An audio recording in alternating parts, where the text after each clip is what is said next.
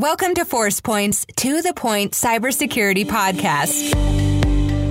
Each week, join Eric Trexler and Arika Pierce to explore the latest in government cybersecurity news and trending topics.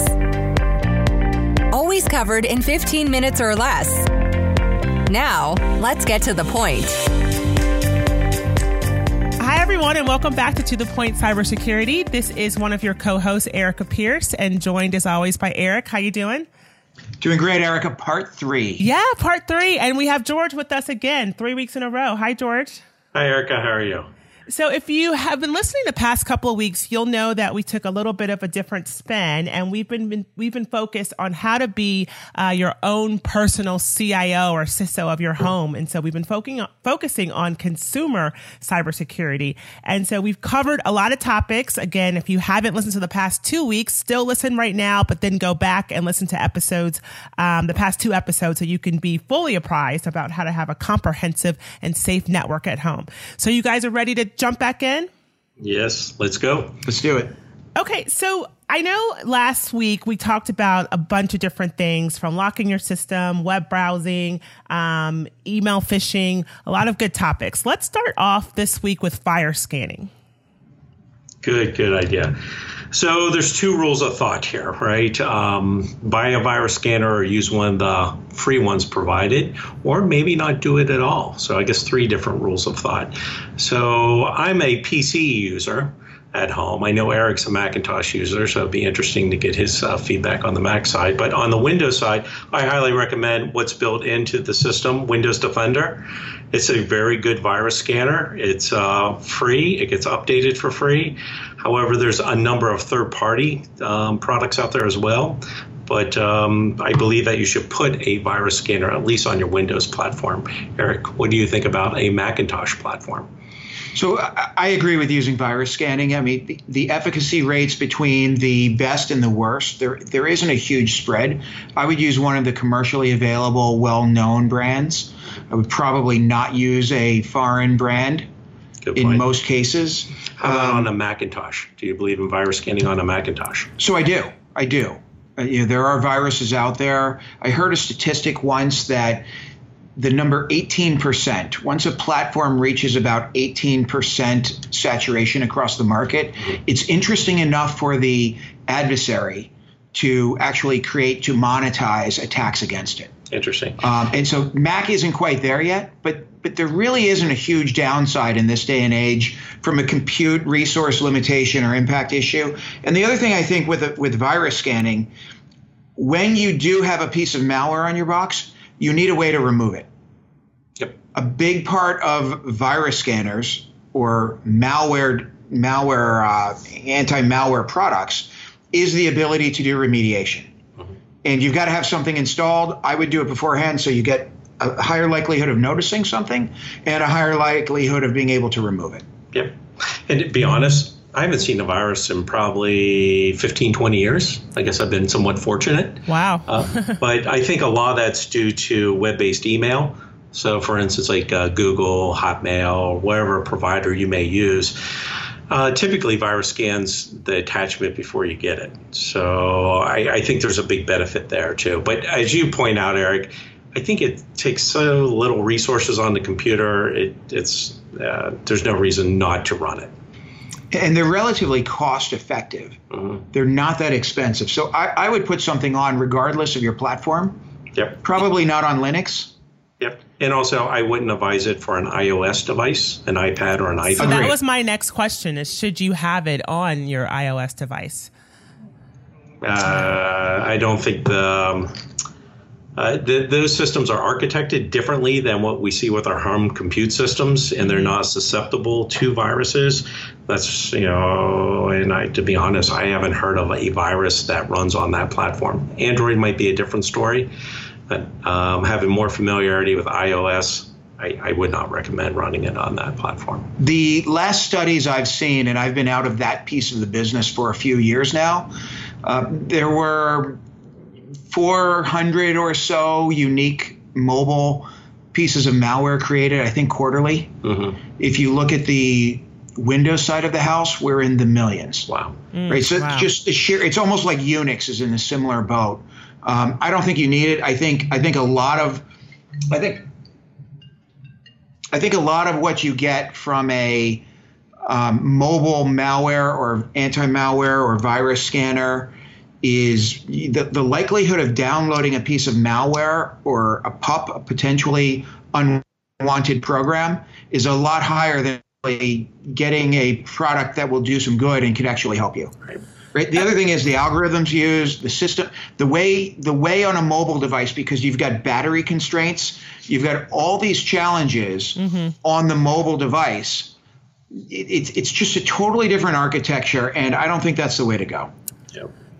Okay, so let's let's say you've done everything you're supposed to do. You've you've done your virus scans, but you're still hacked. So what what do you do? I mean, I think we know when we're at work, uh, we report it. You know, we have IT come in, they they take care of it. Um, but what happens when it's you know when it's your home your home computer? How do you handle a, a, a virus or being hacked? That's a good question. So in episode one, we talked a lot about backups. If you back up your data you can easily wipe your system and start from scratch. And if you do get hacked, I highly suggest wiping the system completely, reloading the operating from system from scratch, install all the patches that go along with that operating system. Once you get up to date, restore from your backups and restore all your data. And in some cases, if your computer's old, you may want to just start from scratch and buy a new computer. That's Eric, I, am going to go to the old stop, drop, and roll. You know, what happens when you notice a fire in the house? Yeah. I, I think the first thing you do is stop and think, and you do that very quickly. You disconnect the computer from the network immediately. Right? Very good point. So it won't spread. Yep. I would absolutely do that first and foremost. I would probably disconnect any external drives to buy yourself enough time to think. That's kind of the stop. Mm-hmm, mm-hmm. Right? The drop is let's think about it. What am I going to do? How am I going to handle this? Who do I call maybe? Do I shut my system down immediately and call my brother in law who's a cybersecurity expert? Or do I call the Geek Squad? Or, or what do I do? Once you figure out, once you determine what the problem may be, you know, maybe you downloaded a piece of malware or maybe a ransomware warning message flashed up on your screen. You're going to take different courses of action, right? But if you've been hacked personally, I think, you know, stop the bleeding. You know, let's go back to some first aid, some basic basic first aid triage. Stop the bleeding, stabilize the situation, and then you start your remediation that remediation could be you, you run your virus scanner immediately. I, I don't see a lot of downside to that other than you're allowing the computer to work. Right. And there's potentially, you know, you're allowing the malware to do additional damage. But once you once you stop it and you take a close close look at what happened, I think one of the things you need to do immediately, and maybe you do this from a separate system, mobile device, another computer, I would immediately start changing passwords. Yep. Good right? Definitely, definitely. You, you, want to get out there. You want to look at your account. What does normal look like? You want to notify your friends and family, and probably not in this order, but you want to let them know you've been hacked and, and to look out for suspicious emails. You want to think about and maybe even research the piece of malware if if you determine through a virus scanner or something else that it was on your system. Mm-hmm. You bring up a very good point, Eric. I just immediately defaulted to your PC being hacked and what to do there. But there's various forms of being hacked. We see a lot of it in fa- Facebook, uh, credentials getting stolen in Facebook. In that case, I wouldn't recommend reloading your whole system because you're not going to solve that problem. That right. goes back to stop, drop, and roll. Look what the problem is, and then take the appropriate action from there. I agree with changing the passwords. We talked about password manager having different passwords for every system. So if you got hacked on Facebook, your password for your other systems are not compromised. And a lot of times, the thing. password managers will let you know if there's a hack. Uh, you know, a specific.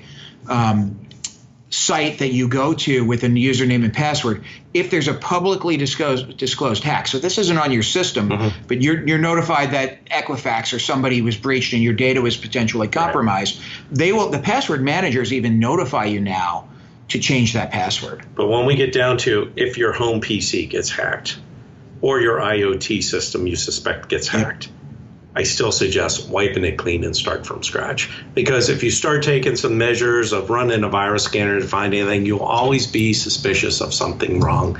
It's still hidden in the system, and the only way to get it clean is to wipe it from scratch but providing that you have good backups. Well, that's that's what I was going to say. I think it all goes back to uh, your theme of episode one, George, is, which was back up everything, back up often. Um, right. Which you know we're all guilty of not doing that. Usually, it's after we you know we lose something or um, we're we're hacked or we need to wipe our system when everyone's saying, "Oh, did you back up?" And so uh, I think it's just something we all should be more proactive. I know myself certainly should be more proactive with it. So that that's that's good advice. Have you guys heard of the these calls that have been coming in that have said you've been hacked? Yes. Uh, matter of fact, my mother in law got a call four or five months ago from Microsoft telling her that her system has been corrupted, it's been compromised, and they need to remotely log in. Fortunately, she had the foresight to give her family, CIO, a CISO a call. That's me to find out if she you. should give them the information and I asked her if I could talk to them directly, and I basically told them that they were taking advantage of someone, and that was not right, and hung up on them. But Microsoft will never ever call you. Apple will never call you and tell you that your system is corrupted or an insecure state and ask for remote access. Eric, do you have a story? But that's not the case because Microsoft India called my father several months ago and coerced him. This is a true story his son works in the cybersecurity business, as you do, George, still susceptible. They coerced him into spending thirty nine ninety five, I believe it was, on his credit card with them. Nice. And granting remote access to remove the virus that they said that they noticed on his system. They had access to his system for about two, two and a half hours before he mentioned or, or, suspected there was a problem, he called me up while he was on the phone with them from his cell phone and said, "Hey, I've got these guys in, and and you know I've paid them to clean my my virus from Microsoft India, wow. but something doesn't feel right." Yeah. So did you Dad, disconnect the network, and shut down the machine? Dad, immediately power off the system. Mm-hmm. What do you mean? Hit the power button, shut the system down immediately. Hang up on them. So we did that. That was the stop in the stop, drop, and roll. Okay, what do I do now? I'm about three hours away. He's, it's a Windows system. No idea what they did. So we spent the next 30 minutes talking about what do you do on your system. He does his banking. He's got Excel spreadsheets with all his confidential information, his retirement accounts. Wow. Everything there. They had admin access to his box for over two hours because he has one account. We talked a couple weeks ago, George, yep. about having separate accounts. So my recommendation to him was, you know, do you have any backups? Of course, he doesn't. Okay. Fortunately, he had a new PC that he got for Christmas the year before in the box, still unopened. of course. From a year plus ago. Dad, I want you to set that up. Yeah. Use the new PC. Just burn and destroy the one you have now. We're going to erase your data. Don't do it. Okay, got it. Anything else I should do? I don't know if I mentioned if I had him disconnect the uh, the the Cat five network Hopefully cable. call the credit card company too. So I told him to monitor his credit. I think that's another critical piece. Freeze your credit. Yep. It's a pain. It's difficult. Freeze your credit because at least you can help protect people taking out new accounts. Monitor your bank accounts. Mm-hmm. Monitor your critical accounts for any changes that may happen. Some banks will even let you notify them that you've had a breach or you've had a system and they'll enhance their security. They're actually really good at it. So sometimes too good, right? end of the story because my story clearly beats George. I call my dad up about a week later because I gave him the instructions to set up the new box, get his America Online going. Yes, he still uses America Online for email, right? So, so I call him up. How's it going? It's going great. Did you have any problems restoring your data? Nope, it was all there. That new PC he got a year ago for Christmas, it's still in the box. Oh. He powered on the box that they dialed into. They had remote access to the box. He could he granted them remote access. He could see the mouse cursor moving around. Wow. He's still using it. Wow. That's what happens with unsus- you know, trusting users, people mm-hmm. who don't understand this industry. Now he hasn't had any problems since then. Maybe they only took the thirty nine ninety five. I think that's probably the case. But to this date, why would they take the money and then troll around in the box for two hours and not do anything else? I can't answer the question. I can't get them to new, use the new PC. Sounds like you need. I suspect every email that comes from my father is on the high watch right. so that's the problem we have with users who just aren't necessarily educated or up to speed in the space. They're trusting. Yeah. And you bring up a good point. You don't know what they've done on, and your father had a bunch of sensitive information on his system. What I do is I create a separate partition that's encrypted where I put my sensitive files, my TurboTax files, my financial spreadsheets. Any important information goes into that, and it's encrypted until I need it. And when I need it, I decrypt it, mount the drive, do my work, then de- and then unmount it so it's no longer available when I use it. I don't think that's a fair expectation for a common user. I don't either. It's very impressive, though. yeah, call me paranoid, but I, I, think it's a good practice. And if you can do it, it's do great. It. But you have to be able to, you know, what are the things that a common user can do and will do? Is the way I look at it, right? It's got to be easy enough for them to accomplish it, and then it has to be easy enough so that they will do it. Yep. Maybe connecting a drive that you have all your sensitive data on, which can be encrypted through File Vault or the Windows the Windows version of that, and only connecting that when you need data. Yep. And then you you disconnect uh, the USB drive and leave it next. Maybe we can expect less uh, less cyber savvy savvy users to to do that. But make sure that's backed up as well. But you got to connect it when you want to back up. Yep. And make sure that backup is not the PC because that's your most critical data now. Yep. Mm-hmm. Absolutely. No, so that's, that's good advice. You, you, brought up a good point. There's two good points here. One, never accept a call from Microsoft. never. and then definitely don't give them your thirty nine ninety nine or access to your computer un, unless you've opened up a case. Both Microsoft and Apple will call you back if you if you're working a tech support case. Yes, that They're you, not that you initiated, not that you initiated they're not just going to call you out of the blue and tell you you have a problem. Yep. And you also touched on something else that I think is very important is monitoring your financial life. Um, I have notifications set up on all my credit cards, so whenever a transaction's made, I get a notification or a text message on my telephone. I uh, just saw that my wife went to the hair salon a few minutes ago. wow. I, I, thought it was credit card fraud, but that's what the expense is. Uh, you know, keep our hair looking nice. But um, that and also any transactions on my bank, I have notifications. So I try to be, I try to stay ahead of the game. Credit cards, financial institutions, so you don't wait to the end of the month to see what is happening. You constantly know what's going on at all time.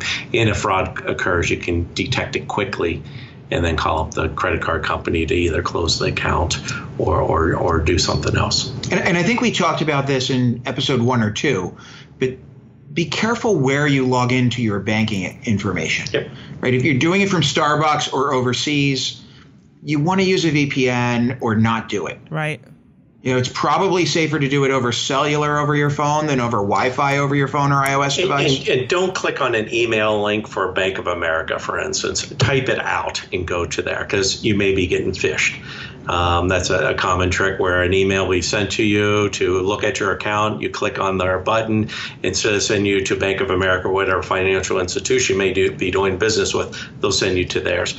I've also been a subject to a phishing attack where American Express called me on my telephone, work telephone, that there was uh, some fraud on my corporate credit card. This is back when we used American Express. I called the number and it asked for my credit card number, which mm. I thought was a bit suspicious. And so instead of using the number they provide me on voicemail, I used the number on the back of the card, called up to see if there was any fraud with my account, and there was none. So I think that was a phishing attack to have me call the, the credit card company to type in my credit card number so they can capture that and use it at a later time. I, I think so, American Express does require your card number to route you appropriately. Mm-hmm. I know I've done that before, but I love the way you're thinking, right? Be suspicious. worry about it. Right? Call them back on their number and On say, the back of the card. "Hey, heads up." Yes. Right. Validate. You you retain positive control of the situation as opposed to the potential adversary. Because just think of it, it's very easy to record that American Express um, pre-canned announcement of "Hello, this is American Express." Type in your your your credit card number, and use that to get to um, uh, steal people's credit card numbers. yes, it is. Yeah. Well, and And that's that's why they say you know you sh- as you just said, Eric, you should always be able to call them back if it's legitimate you know um, credit card company or a financial institution that's calling you and asking you for private information. You should always be able to say, I want to hang up and, and call you uh, directly back and, and call whatever is the established phone number.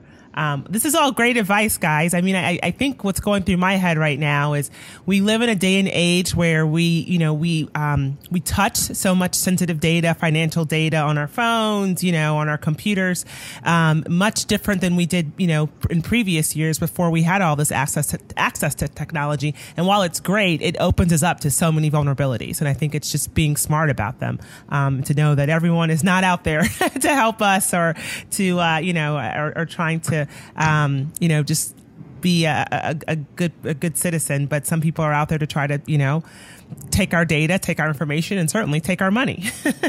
Yeah, I I think easy access is easy access, Yep. both for good and nefarious reasons Yep. For purposes. Hey, Eric, bef- Arika, before we conclude today, there's one thing I'd like to touch on that when we, we had a long discussion about password management. And one thing I failed to mention is that you should have a backup paper copy of your passwords in a safe place or with a trusted individual. Um, unfortunately, my aunt passed away a number of years ago, and she had a number of electronic accounts. And fortunately, she used bad password keeping tech techniques of putting it all in her notepad on her iPad. Fortunately, because you essentially became the hacker after she passed. Correct. And I had to cancel Facebook accounts, other accounts. She had a, uh, for instance, a uh, birthday card that would automatically go out to people with her signature. You know, it's amazing what you can buy online. And people are starting to receive birthday cards from her, and she was deceased. So it was very strange.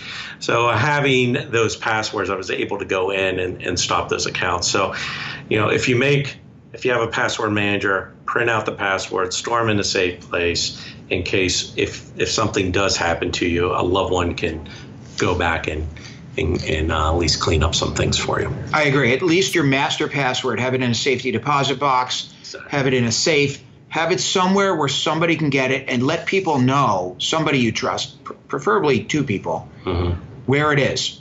Yep, great advice. Great advice. You may be in a coma, not even pass away. Absolutely. And, and somebody needs access to your information. What do they do? yep. The alternative is providing uh, death certificates, and it's just a mess. And it's just much easier to leave those passwords, will them to someone to take care of uh, the issues. George, where do we go for more information? So there's a number of uh, um, resources available. Since this is a government um, form mostly, I'll give some government pointers. Uh, the DoD CIO has a good document called Best Practices for Keeping Your Home Secure. It's on the internet. NSA also has a document uh, that is called Keeping Home Networks Secure by NSA. Um, they're, they're, they complement each other. The best one that I've found to date is by DHS, um, the CERT, or the NCIC or NCCIC, and it's simply called Home Network Security. So do some Google searches. There's some good material out there. They're only a few pages long. Um, yeah, highly recommend looking at them. So I, I would say, you know, in closing, Arika, one way I look at this problem for laymen or, or personnel who aren't necessarily family members who aren't cybersecurity experts, if you take the if you take this into a more physical security world, mm-hmm. talking about locking your doors and your windows, not parking or going to unsafe places in your vehicle. If somebody does break into your house, doing an inventory and understanding what changed, what they potentially took, what their motives might be, I found that it's a little it's a little more translatable to the layperson, Yep. Absolutely. if that makes sense. Yep.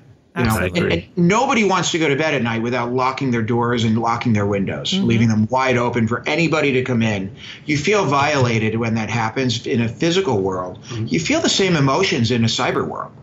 No, you do. You do, especially in this day and age. Yeah, So so- be smart. Take the precautions you need to take to protect yourself, your family, your friends, and others. and the best security is disconnect it from the network or turn it off at night Yeah. when you're not using your PC. And Really back hard up, back up.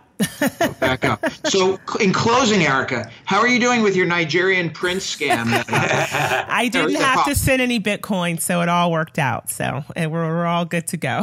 That's good because as of this recording, Bitcoin is up again a little bit. I know, actually. I, I have some investment in Bitcoin. There we go. And did you protect that uh, key? Exactly. Exactly. Exactly. Well, guys, this has been great. Um, if you haven't listened to the past two episodes where we uh, covered other topics in consumer cybersecurity, definitely go and check those out. Appreciate George you joining us uh, three weeks in a row. It's it's been fun having you on. You'll have to come back soon. All right. Thank you. Okay, well, and thanks everyone for listening. We appreciate it. Let us know what you think. Please rate us on iTunes and uh, shoot us an email or a note and let us know what you think of the podcast or what we should talk about next. Until next week, thanks, guys. Thanks, Arika. Thank you. Thanks for joining us on the To The Point Cybersecurity Podcast, brought to you by Forcepoint. For more information and show notes from today's episode, please visit www.forcepoint.com slash gov podcast.